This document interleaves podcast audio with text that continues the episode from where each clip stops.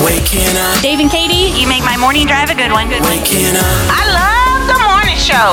Friday's my birthday and it's supposed to snow. Oh, are you well? Excited? Are you happy about that? Yeah. No. No. I Okay. know how I'd you rather feel. be fishing. Is fishing in Oklahoma any good when it snows, or does it just go away? Uh, I don't know. It just depends on barometric pressure a lot of times. Probably the what it colder is. the deeper water you have to fish. So Okay. You know, my grandparents used to have this thing on the wall, but instead of a clock, it was like Yeah. the barometric Right. pressure. It- yeah, it- the it- barometers. okay. that's what it was. It was a Well, barometer. no wonder you're grumpy today. it was a barometer. I'm not grumpy.